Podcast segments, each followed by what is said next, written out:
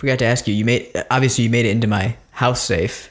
Any any issues with the neighborhood gangs? I was eerily confused when I was driving in, and it was um, it's a little chilly out, It is getting chilly. so I didn't see any of the I didn't see any any of the gangs outside.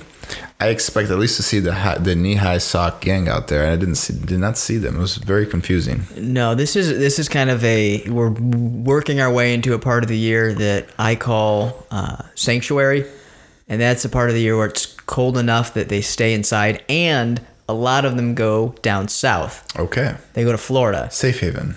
Yeah, so this is like a safe haven during Alright. those times, and so it will be it'll be unusually safe for a little while. Okay, I was confused. I was I was like afraid that they were gonna just gonna jump out of out of nowhere. No, so we'll be good. We'll be good until about May, That's good. April of next year. That, that takes so much stress off of my off of me. Yeah, and the nice thing is th- they clear out. Now I, I I'm sorry because where something good happens, something bad must happen somewhere else. So while the while we're safe here, that means there is a part of like Destin, Florida, where there are just innocent Floridians that have these monsters f- just Yeah, just flood. Crime rates go through the roof.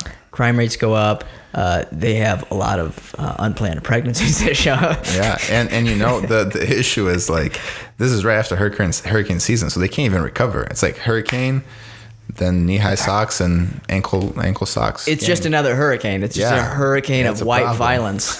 white haired violence.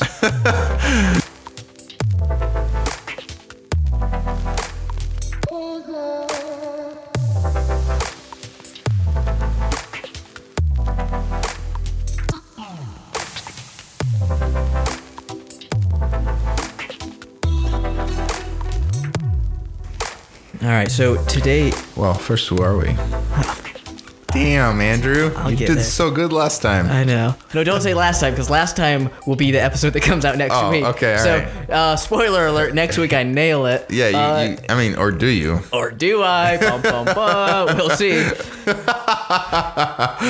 this week, on the other hand, I'm still struggling, but you know, maybe in the future I'll get better. We'll see.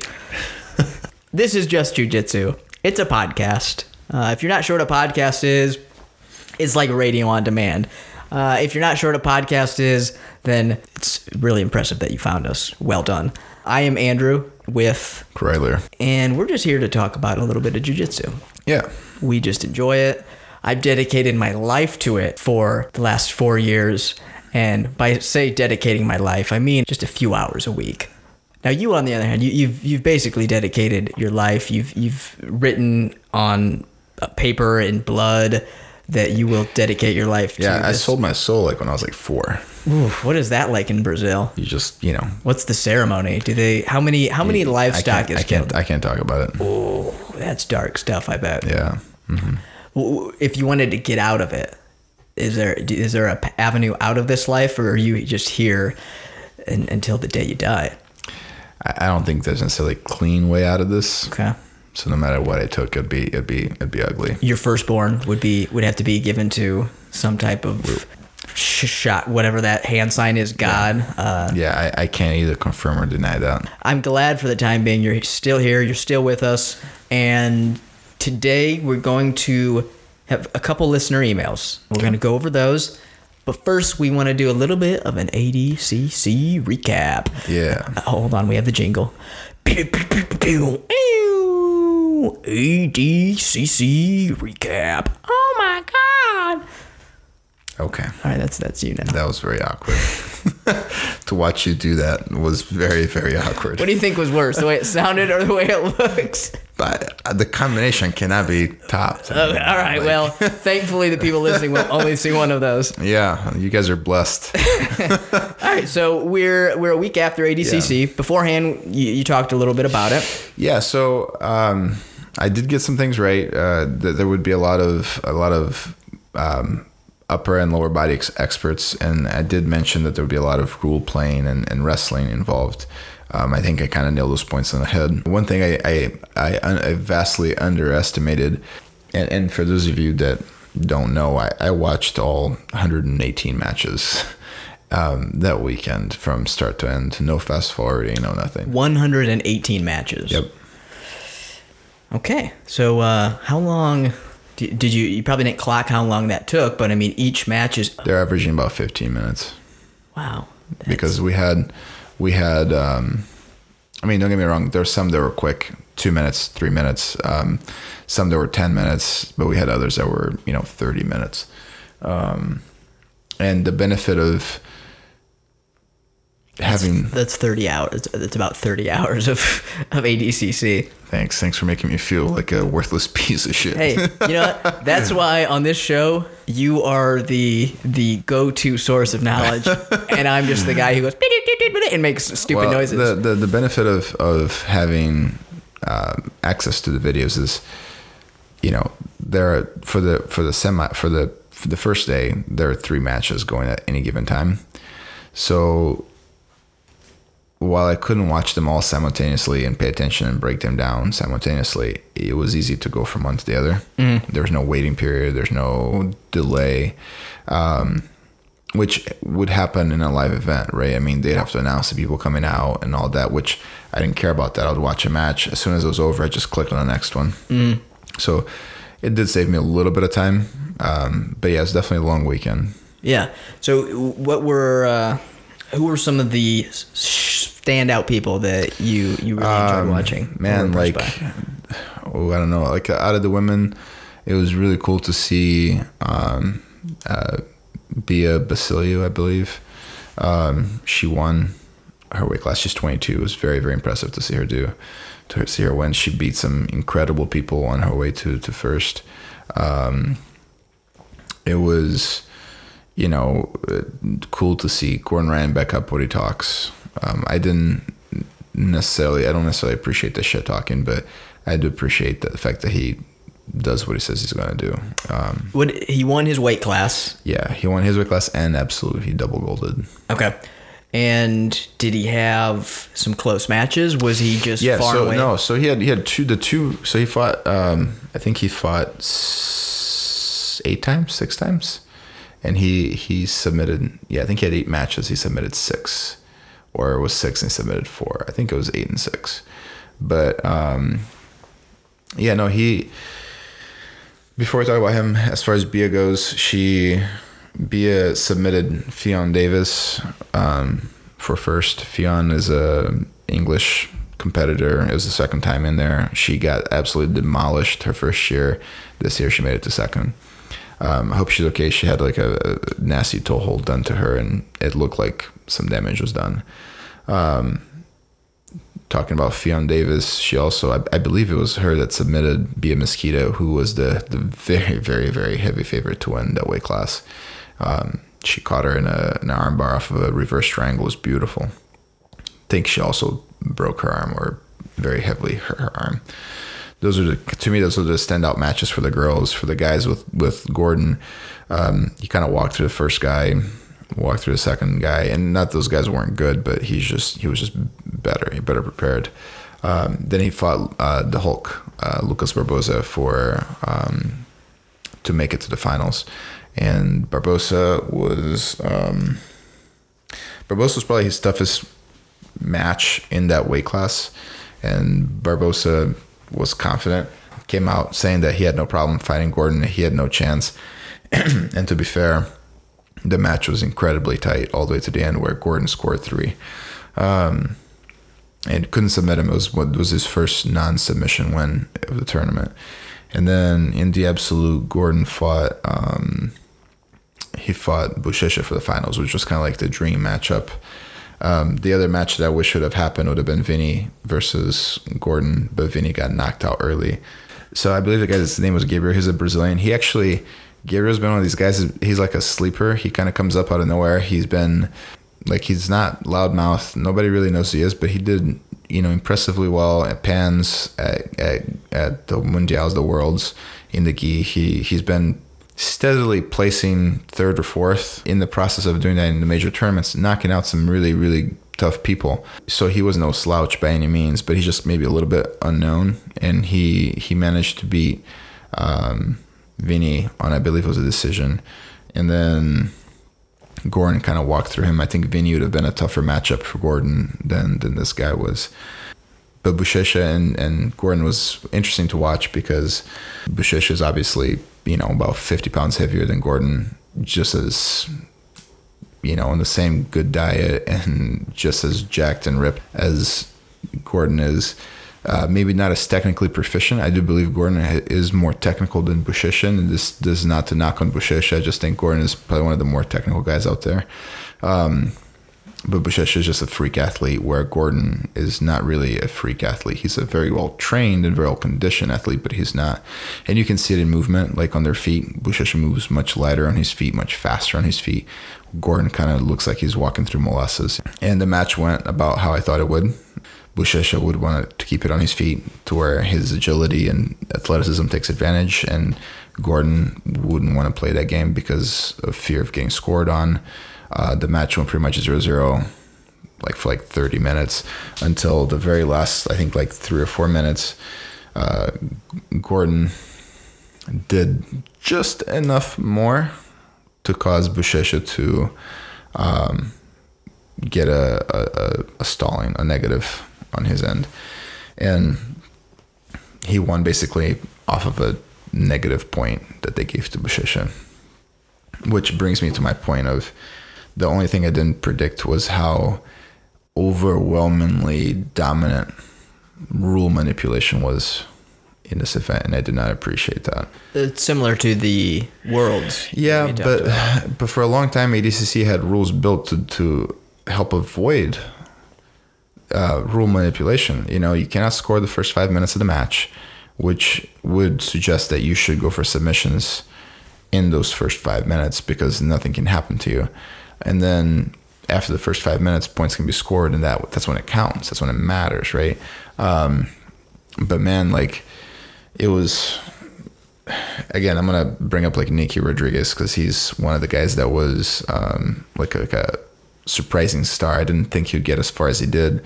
He got second place at 99 plus kilogram. Um, it was very very surprising. Absolutely, he's a he's a he's a beast, you know. But he he's a blue belt and he's competing with nothing but black belts, world champion black belts out Danaher's guy, right? Yeah, yeah. Well, I think he cross trains with Danaher. I think he's officially under somebody else. Okay. But yeah, he trains enough with Danaher to to be part of that team, right? So, um, so he goes out there and beats Ali. Now Ali is, I think he weighed in like a 263 or 264, and he is a gigantic muscled, well conditioned world champion black belt, incredible athlete, gi or no gi, and he beats Ali on a uh, 0 0 um, match. How, how, how would you beat somebody like that, right? I mean, you obviously don't have the skill to beat that guy, so how, how could you possibly defeat him? And I am not knocking on Nicky Rodriguez because if I had a student that was not as technically proficient as the guys they're competing with, I would develop a very tactical game plan too. He played the part. He acted, not he didn't act. He was very aggressive on his feet. He relied on his wrestling for that. He was capable of looking like the aggressor, looking like the dominant person, looking like the person pushing forward, even though very rarely was he delivering damage with that aggression. It just looked that way. Match went 0 0. They gave it to Nicky Rodriguez, and that could have been a wash either way. I think Nicky took Muhammad down, uh, Muhammad Ali down twice. I think Ali took him down twice, you know, but they gave it to Nicky. So then Rodriguez went on to fight Orlando Sanchez Big O, and Orlando is a previous ADCC champion. He was like second place last year. Absolutely a savage. Obviously not as well conditioned as Nicky Rodriguez. So Nicky Rodriguez wore him out on his feet and just got him tired. He just outworked him. Again, delivering very little damage. There was a close call about two minutes in where I think or uh, Big O underestimated Nicky's agility. He's the dude is incredibly agile for as big as he is, but Orlando recovered and Nicky didn't want any part to do with the ground, and he he won that match. Right on the re- I think it was like a referee's decision, or maybe he scored a couple points at the end. I don't remember, but basically it was athleticism that beat there. It wasn't ability. And then he fights Cyborg, who um, I, I believe he was a little bit of a sore loser. He made a lot of comments to loss to to Rodriguez, um, but he um, he he took a different approach. He obviously saw we can't I can't take Rodriguez down. None of these guys could. So I'm gonna do what I'm good at and avoid what he's good at. So Cyborg sat down and said, "Come do jujitsu," and Rodriguez did just enough to look like the aggressor, to look like he was installing, to look like he wasn't avoiding Cyborg's guard. Took him out ahead. And again, I'm, I'm not hating on Rodriguez. It was a it was a beautiful plan. I mean, it was like a world class planning and discipline to stick to that plan. He won that match, I believe, 0-0 and uh, on referee's decision. And then he fought um, Kaynan Duarte, and Duarte beat him. Um, Kaynan is a savage. He's a world world champion. He's a black belt. He's he's he's good, and he he's young like Rodriguez. He's just as big as Rodriguez, and he gives no shits. So I kind of nullified a lot of Rodriguez's like attributes. Um, but the only reason I'm mentioning Rodriguez is not to to lessen his victory. It's incredibly impressive that a two-year practitioner uh, can even make it into the Abu Dhabi, Right. but much less get second place by beating world champions, ADCC champions, black belts. I mean, it's incredible. The dude is absolutely very, very good. Um, but we cannot underestimate the value of the rule playing that was performed here, and and that was apparent in all the matches I watched. People are playing the rules, were use them to their advantage. A lot of I think I think ninety percent of the matches went zero zero. It was horrible. So they're playing the rules, but it sounds like still at the end of the day, it is at least more entertaining than when you watch someone play the rules in, let's say, Worlds. Absolutely, because in worlds they're gonna score an advantage, which means it's not even a full technique, and they're just gonna hold on. Where um, in in Abu Dhabi there's no advantages, right? So you have to score. Otherwise, it's the referee's decision, and you have to take that chance that maybe you don't get that win, right? Where Nicky Rodriguez, as a blue belt, had no reason to not take that chance, no reason to not take that gamble because he couldn't submit those guys he's grappling with. I mean, like, what what are the? I mean, he could. Anybody can submit anybody else, but what are the odds that a blue belt, a highly athletic blue belt, is going to out grapple a world champion black belt? equal, you know, physicality. Um, so again, or like there was a match with um, where Nicky Ryan, who fought Miyao. To me, that was the most beautiful match in the tournament in the sense of uh, it was 0-0. Nobody was scoring. It was very, very tight. And Nicky Ryan was trying to pass Miyao's guard, which I think is just about impassable in the gi, in, in no gi. I mean, I think it's just about impossible to pass his guard in no gi. The dude is hyper flexible, very, very mobile, very agile, very coordinated. Obviously very good. But Nicky did his best, and he just could not make it happen at a five minutes and four seconds. Okay, at a five minute mark, points count. Hmm. At five minutes and four second, Nicky Ryan raises his hands, sits on his butt, lays down. He lays his shoulders on the mat. The guy says five minutes, points count. Nicky Ryan stands up, right? Because if the five minute mark had hit and Nicky was staying up and somehow he got off balance and swept, it would have been two points Miyao. Okay. But if they started both on their butt, and that's a neutral position, so if he stands up and gets swept, it doesn't count. I see. You see, so it was a brilliant move on Nicky's part. I mean, he he knew, hey, I had five minutes to do whatever I could to this guy, and Miyao is a much better point player than than Nicky is. So Nicky said, I I obviously can't give up points on him. I'm gonna have to play the rules really well to win here, and he stands up. Miyao stands up, and Miyao realizes very quickly that Nicky has got better wrestling than he does, and now both of them being on their feet is disadvantageous for him.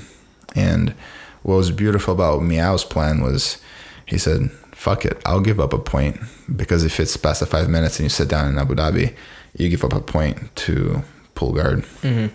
So he just sat down. He lost. He gave a point to Nicky, and which then forced Nicky to engage. Um, Miyao sweeps sweeps Nicky and wins two two to a negative, and he wins the match that way. And again, Nicky showed incredible fight IQ at that early age. I think he's only 17 or 18, which was very, very impressive.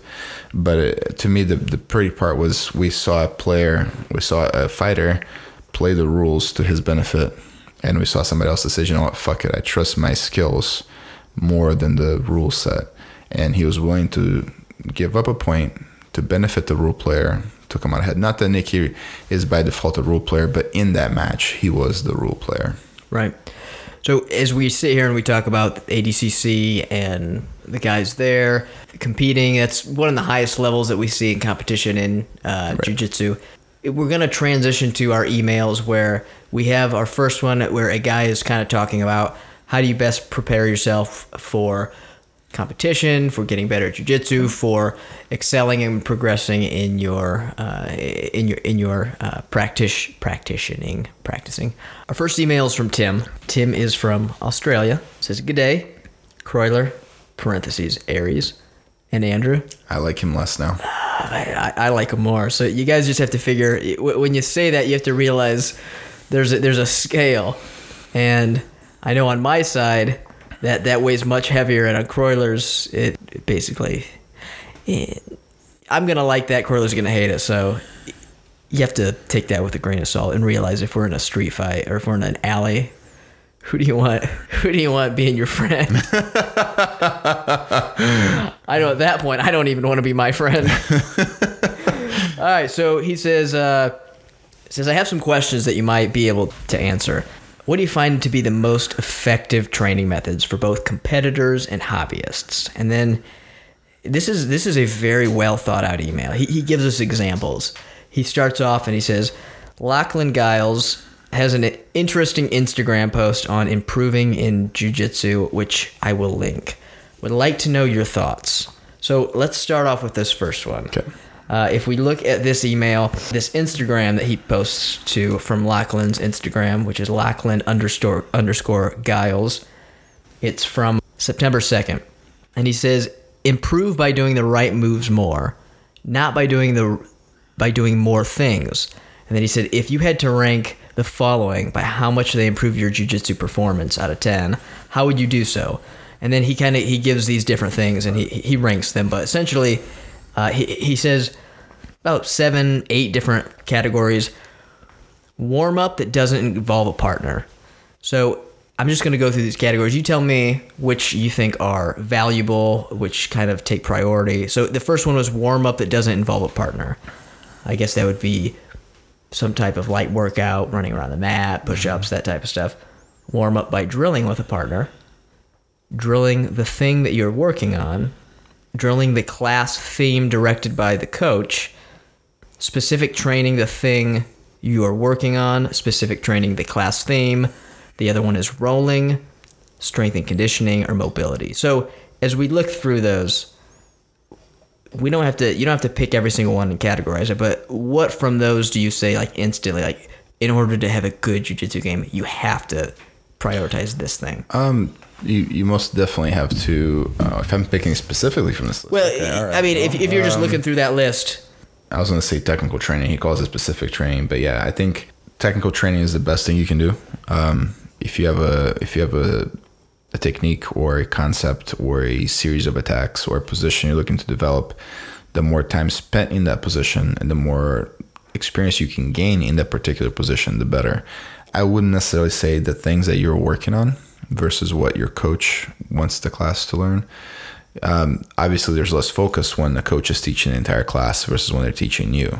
However, this implies that anybody is capable of self-assessing where they need to develop. Right. Right. Now, if you're a black belt, sure you can do that. Right. If you've been a brown belt for a while, you can do that too. You're a blue belt. You don't even know which side of the mat is is up or down. You know, so you have to be careful with generalizing that statement. But as an overall rule, I do think that um, I do think that developing a position and spending time in it and doing specific training, specific rolling, you know, technical rolling for that matter, and and having a, a, a healthy flow and influx of techniques regarding that position will be the way to go.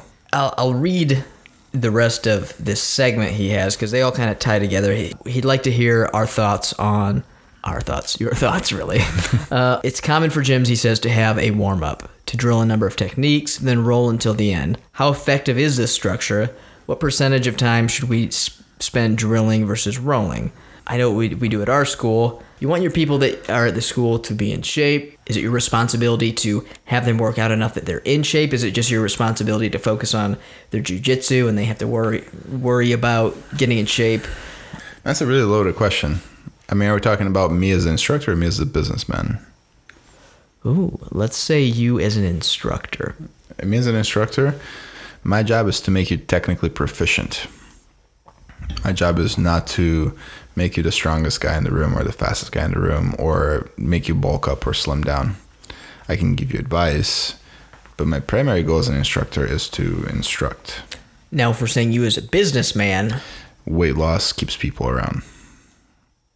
okay, so I was thinking you'd say workouts scare people away, but you're only, you're saying that workouts. It depends on the style of workout. If I make the workout so grueling that nobody ends, absolutely, it scares people away. Nobody sticks.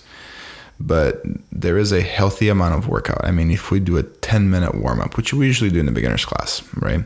If we do a 10 minute workout, workout that is not miserable, that you anybody can finish, um, the the the newcomer, the white belt coming in, the person that's never done anything in their life, the couch potato, the person who works a ton of hours who cannot work out, the the person who eats unhealthy because they don't know better, all of a sudden they have a 10 minute workout a day, every day, they will lose weight.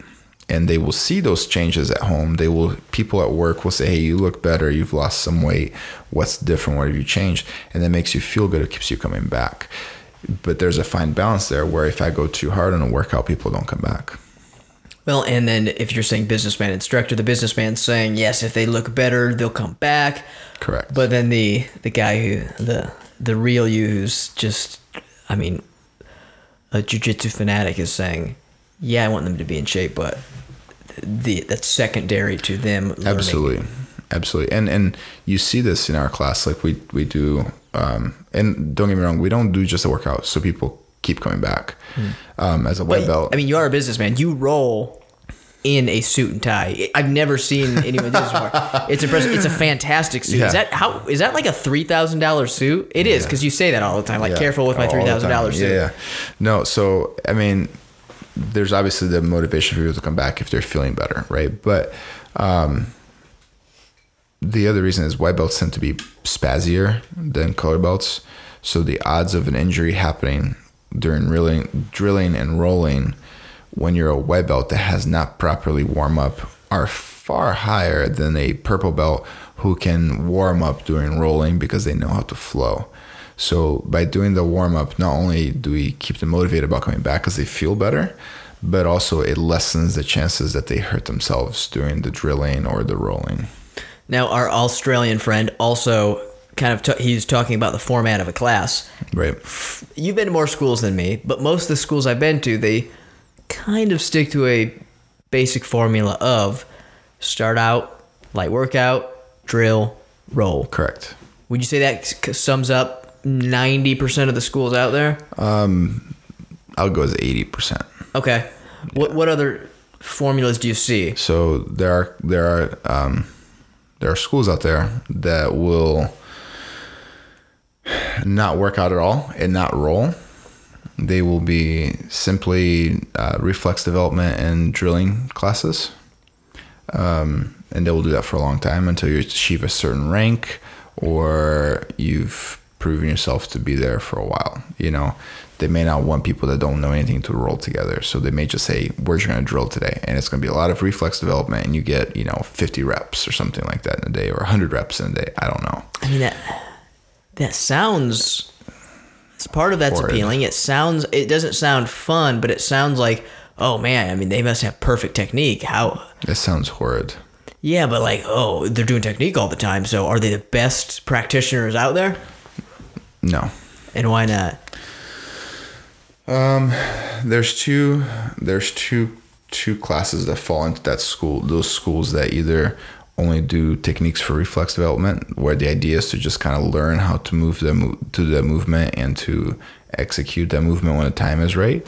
And then the other side of the people that are drilling so that they develop muscle memory. So when it comes time to grappling, they can execute that move as fast as possible with as little thought as possible. Those are not the same thing, right? One implies I am assessing the situation and performing this move as needed. The other saying, I need this move to work, therefore I must be able to do it fast. Ironically, they both fall in the same category. One calls it reflex development, where we're developing a lot of time, spend a lot of time just moving the same way over and over.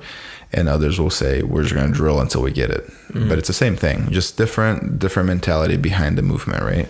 Um, the problem I have with um, that kind of training mentality, and it's not necessarily that it's wrong, is it just I feel like it develops a very robotic response to a whether it's a fight, whether it's self defense, whether it's MMA, or whether it's a grappling match, or just rolling with other people in school. It develops a very robotic response, which is very, very good early on. As a white belt and blue belt, that's very good that you just do exactly as you're expected.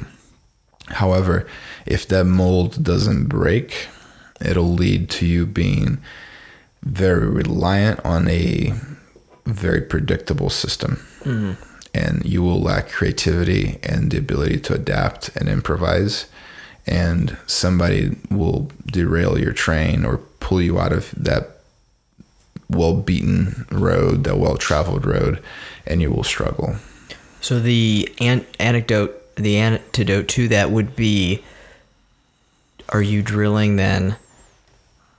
Your your drills are they more situational? How are you then? Because drilling obviously is a crucial part of mm-hmm. uh, improving your game, but then how do you make sure that they're not becoming just one, their uh, kind of tunnel vision on their game and that they're able to adapt? How do I personally do that?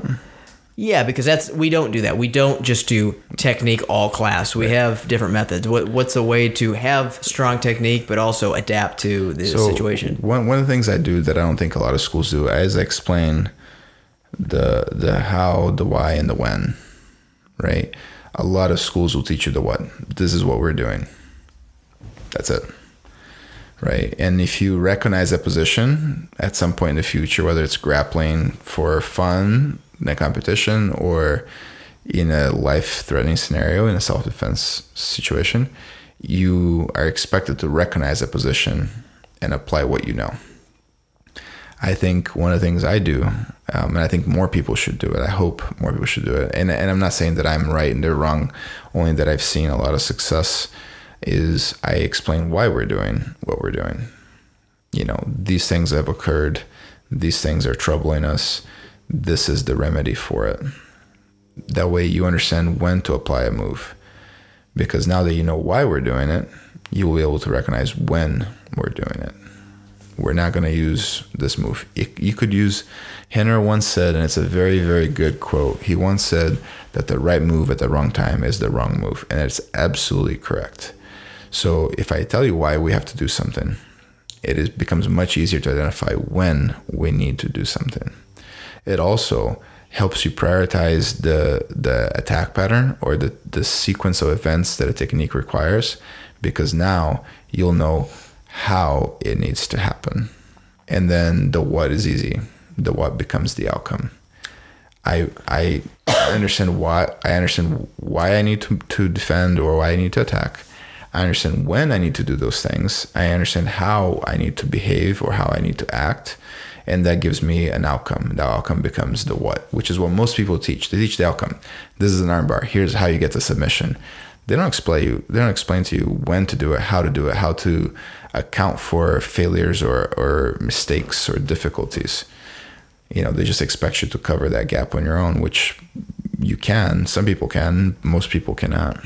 So they basically say like this: this technique exists. It, it's an island. It, it, here's what how where it is. It exists, and then they, they, it's the guys have to figure out how to build a bridge to get to that point. You're, you're kind of saying like, all right, here's how you get there. Here's the roadmap. Here's the uh, here's the Rome to Rio app to get you to this point. Right, and and I, I will teach you how to use that app. I will teach you how to, you know, make sure that you're putting in the correct information when it's appropriate to use that app. You know, and and how to execute that plan. Right. Rome to Rio app. Get it now for all your travel necessities. Yeah. So if anybody listening has a link to uh, Rome to Rio, um, we're looking for sponsors, and um, we use it quite a bit in Europe. Oh, and- a ton. It and- it helped us so much. Absolutely. And we are, I'm going to Ireland, you know, very shortly here. And um, actually, when this comes out, I'll be in Ireland. And Yeah. It'll be nice to use that app there as well. So if anybody's got a, uh, you know, that looks to sponsor us, Yeah. and you're involved with Rome to Rio or, or not, it doesn't matter. We're, we're down for it. Yeah, if you're at Rome to Rio and you're uh, hoping to get a podcast that uh, has very little influence, you should give us some money. And, uh, Absolutely. and Well, we, I, I, yeah, I mean, whatever.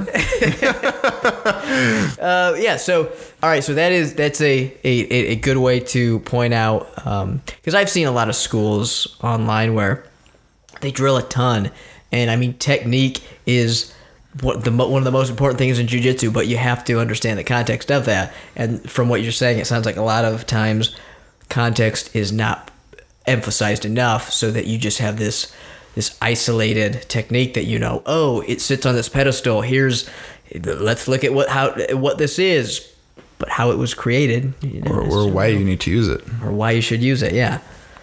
Um, so is, I'm going to move through this email. He also says, Croyler, as an instructor, what do you find to be an effective way to plan the week, fortnight, or month? Fortnight? Wow. Wow. Listen, Lincoln, I don't know who you're trying to impress, That's but uh, the wrong wrong podcast. I know, but fortnight? Uh, that's a way too highbrow for a couple of scumbags like us.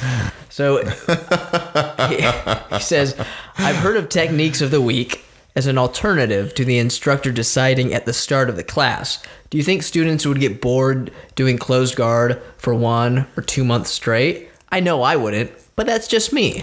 Well, Tim, I think you'd get it. You do really well at our school. Yeah, I think I think you're I think I'm the worst person to ask that. Yeah, like a month or two on techniques is is child's play. Yeah, I mean, I'm I'm the the worst person to ask that because I am a perfectionist, and I will cover every possible scenario in any given situation. We spent I think three and a half years on attacking close guard. We did not repeat any techniques. We did not review. We spent no time reviewing. Those were three and a half months of this is new Months or material. years? Sorry, three and a half years of Yeah. this is new material. This is what expected. This is the situation you're in. This is how you behave here. This is how you chain it along. I, I did not, like I said, and I'm not saying this to sound like I know everything.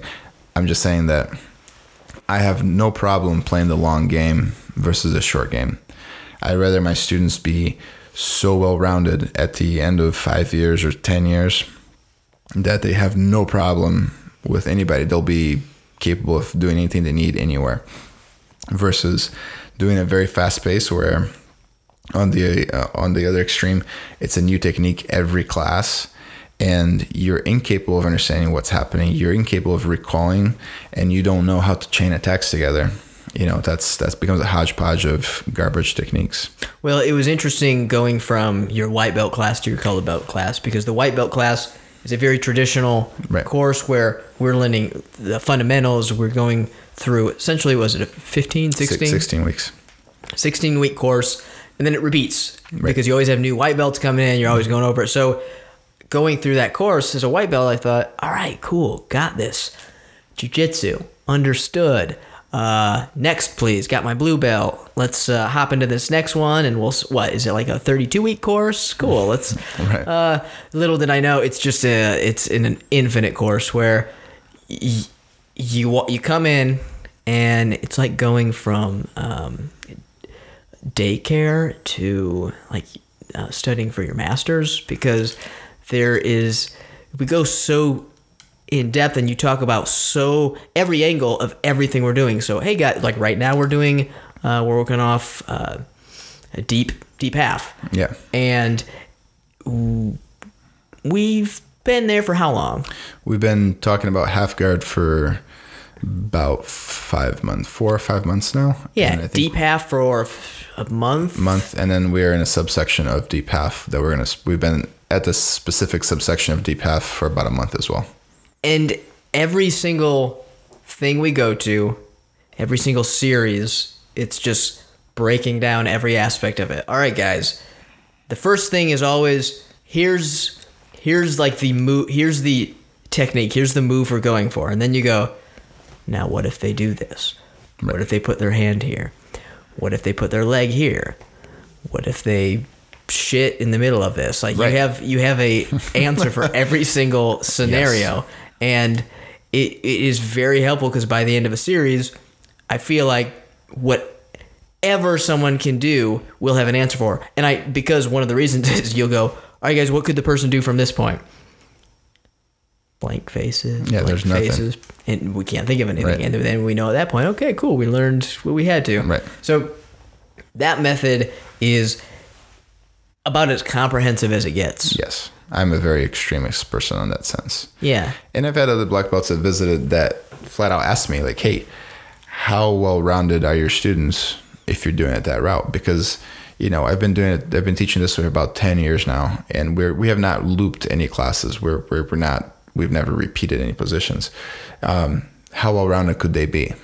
If I get a blue belt that's only been training for three and a half to four years, let's say like you, how good are they in the mount, really, if all they've done is close guard and half guard? Mm-hmm. My answer has always been just roll with them, feel it out. And it turns out that by understanding how, when, why, and what we're doing at any given position, all of you guys have developed a critical thinking ability and the ability to recognize and be self aware of the positions that you're in. So even if you get to somewhere new that we haven't covered, as an example, you have never covered any north and south with me. Oh. But I'm very confident that if you got to north and south on somebody, you would know how to submit them because you would be able to take what you know and apply it in a different scenario. So that's your reasoning because it's a very good question. Where if someone says, "Oh," if they hear you say, "I've had a lesson that's a uh, my curriculum has gone for ten years and I've never repeated," then someone must. The first question I would have would be, "So you have a ton of people who have never learned like North big parts, north Yeah. and south, other areas, and you're saying, well, I'm teaching, I'm giving them the reasoning skills, and v- is it the reasoning skills you're giving them, or you're saying as we go through these techniques, techniques, they'll see bridges to these positions that can be translated and Well, used. absolutely. It's both. Yeah. I give you the tools, I give you the knowledge, the ability, and it becomes a matter of application. And you're only, cre- you know, you're being creative in that application when you lack a position, right? Uh, and, I, and I mean, I don't mean lack as in you're deficient, but maybe you don't have explicit techniques to do here, mm-hmm. right? So you may learn a kimura from bottom half, and you become very good at kimuras from bottom half.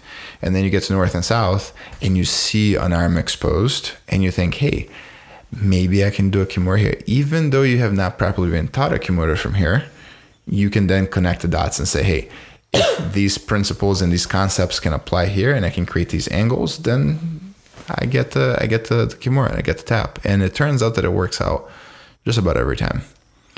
Of course, it may not be as technically proficient as when it's technically shown you how to do a kimura from north and south, but it'll get you by until I get there. Right.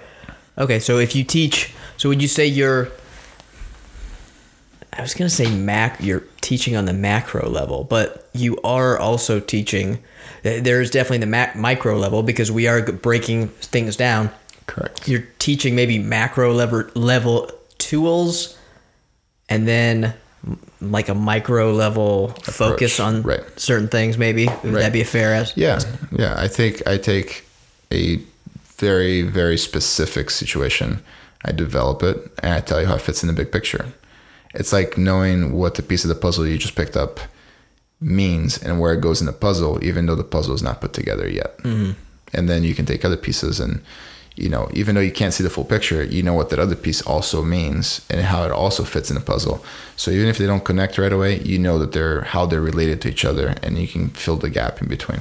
Now, one other thing that's mentioned in the email is people who have a lesson plan that is structured into the future, and then also people who just kind of do what feels do whatever they feel, teach whatever they feel like they should teach at the beginning of the class. That's a very Brazilian, old school Brazilian approach. Ah, a kind of improv- improvisational. Teach what I feel like, what I want to do, what I'm good at. Is that something that your grandpa would do? Um, you know, I, I can't honestly tell you that. Only because um, when I trained with my grandpa, I was at home. You know, it was just me and my cousins or me and a few friends. It was never a formal, you know, it was never at the height of his ability where he would be on the mats, you know, doing the warm ups, doing the techniques, watching all the rolls. It was home. Mm-hmm. Grandpa would say, "Hey, let's go to the back." He's had mat, had a room full of mats. Let's go to the back and let's go train. You know, so I don't know how much of that was truly structured. And that is a very different setting from Correct. in school. Okay. Well, but like you said, it is it's common out there. You said it's it's Brazilian, so mm-hmm. A lot of schools, and I've been to a couple where you can tell uh, the instructor's just kind of showing up right now and just whatever comes to them is what we're going to learn. Right. What are the pros and cons to that? I can think of some cons. The pros is you get to be exposed to a lot of different positions and techniques right away. The cons is you may not understand how they flow together. You may not be able to recall them. The techniques may blend over time, and your instructor may not know exactly what you know. Another thing also he points out is techniques of the week. So mm-hmm. at our school, we will have a couple techniques of the week. Correct. We will focus on those basically Monday through Thursday. And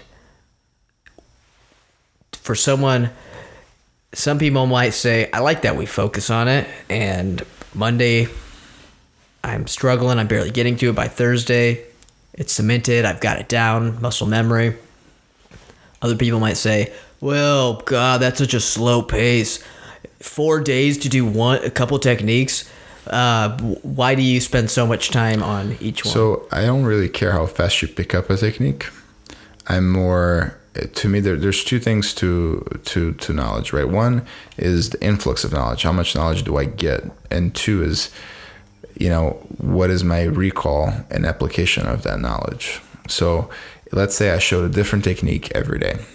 In in a year, it'll be roughly 300 techniques, right? If you don't count weekends. So you learn 300 different techniques in a year at the end of the year, I would say, hey, show me all 300 techniques. You might show me 50, maybe 100 if you're skilled. What happens to the 200? You you recognize them. If I showed it to you again, you may say, oh, yeah, I've, I've learned that. I remember that. Because you can recognize a technique does not mean you're educated in it. And you're incapable of understanding how and when and to apply a technique if you just recognize it. You need to be educated in it. So we look at um, so a great example is like you you've been to our classes where I'm like, all right, so we did, you know, X amount of moves in this thing. Show me. How many people struggle with with that? a lot of people. Right. But towards the end of the series, right? What happens? They tend to show, be able to show all the techniques. It kind of flows. Think of when we did lasso. We did roughly 54 techniques in lasso. So um, at first, everybody was struggling. They didn't mm-hmm. understand. It was foreign to them and they were having a hard time. At the end of it, I said, All right, show me all the techniques. And I could almost skip. I say, Hey, Andrew, do three techniques. Hey, Claude, do another three. Victor, do another three. And you guys could hit up to 54 without ever having to start or necessarily finish the series on your own. Like you had the ability to recall exactly Right. what the next step was because I gave you enough time to become aware of the series, of each individual technique, to develop questions, and understand how it flows together versus just forcing it on you because I could have covered 54 techniques in 54 days. Right. And then your your ability to recall or even understand how they are would not work. Right. That makes sense. So the last bit of this email, we have him say how much time should be spent on being defensive. This touches on what we're going to do next week. All right. So the next, the last part of this email, Tim. Oh, and I'm sorry, Tim. I just noticed this at the bottom. It says Tim, and he tells us he's a Libra. So Okay. before we finish this, we should probably see what the relationship is between a Libra and an Aries. My mother is a Libra. I'm surprised you know that. Mm-hmm. So Tim, you and Croyler have a very close bond. Did did you, as I read this email, did you have like this? Almost, did you feel like a connection to him in like on a maternal level? I, I'm gonna walk out of this. All right, so we'll get back to the question. Thank you, Tim. Uh, how much time should be spent on being defensive versus being offensive while rolling? And he says he rolls with higher belts a lot, and as a result, his defensive game is much better than his offensive game. He found when rolling with people less experienced than himself that he doesn't have the confidence or skill to go on the attack much, even when he sees openings that he should capitalize on. I think the best answer to that is to wait until next week. that that is true. Uh, the next week's episode is all about that, so we will address it then. Now, this is the end of the email. We were going to do another listener email, but I think we'll save that for another week because we basically we're, we're at our time here. Um, but I, I think that was a very Tim. Thank you for that email. There's a lot of thought put into that. There's a lot to go through. Although I didn't appreciate the the Aries comment. Oh come on! That was just complete It's- unnecessary. I, I I would have thought much, much highly of you. Right now, you're just kind of an email. But people are connecting you on a connecting with you now on a cosmic level.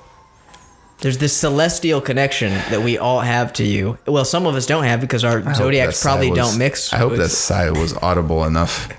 All right, you know, before we go, I didn't want to do this, but because of because of Oh th- this God. attitude at the end, we have to check back in with Croyler being saved by the barbarian horde. Oh. Jesus! Do you have notes? How do you remember this stuff? Uh, it's just in me. It's in my DNA now. Please don't It's- say that's in you. it's it's in my DNA.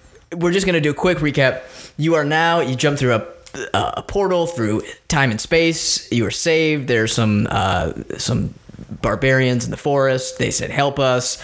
There's some Geklar. It's a lizard-like people that took over them their, their villages, and they said here's this sword. You're our savior. You took the sword. Now you're just in the woods and you saw these eyes, these glowing eyes coming out from the trees. You're surrounded by men and women. Oh, you you they gave you a harem because you're Right. the savior. You remember that? I know. I remember your eyes lit up when I said that.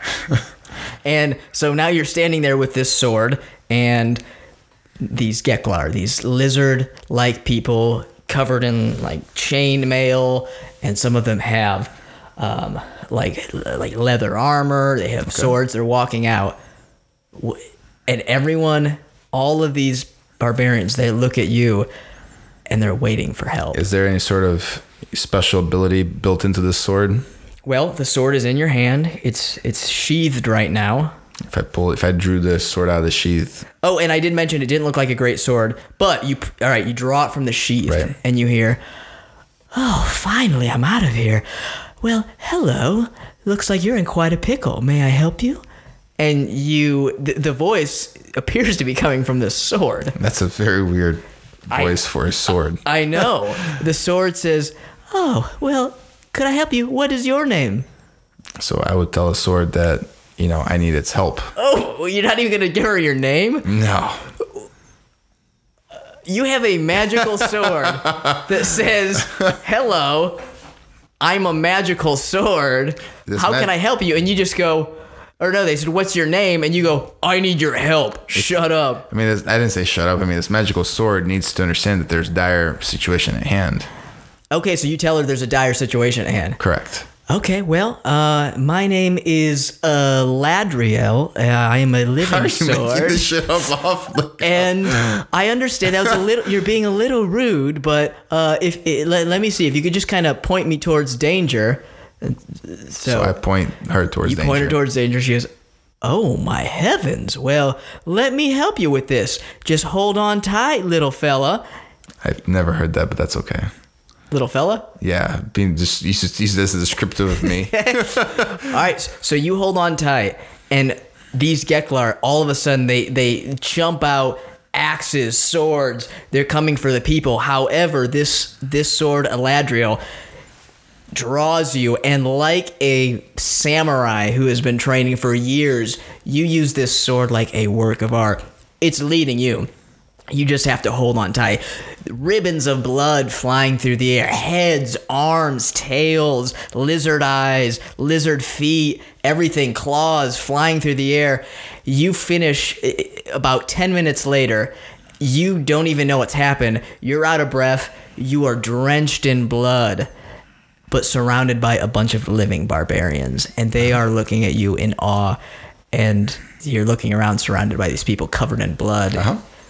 Uh, is there anything like what? I mean, there's nothing to. I mean, this is a great, it's a great feeling. It's a great feeling. Do you want to say thank you to the sword that Yeah, just did Yeah, I would say, hey, this is my name. Thanks for the help.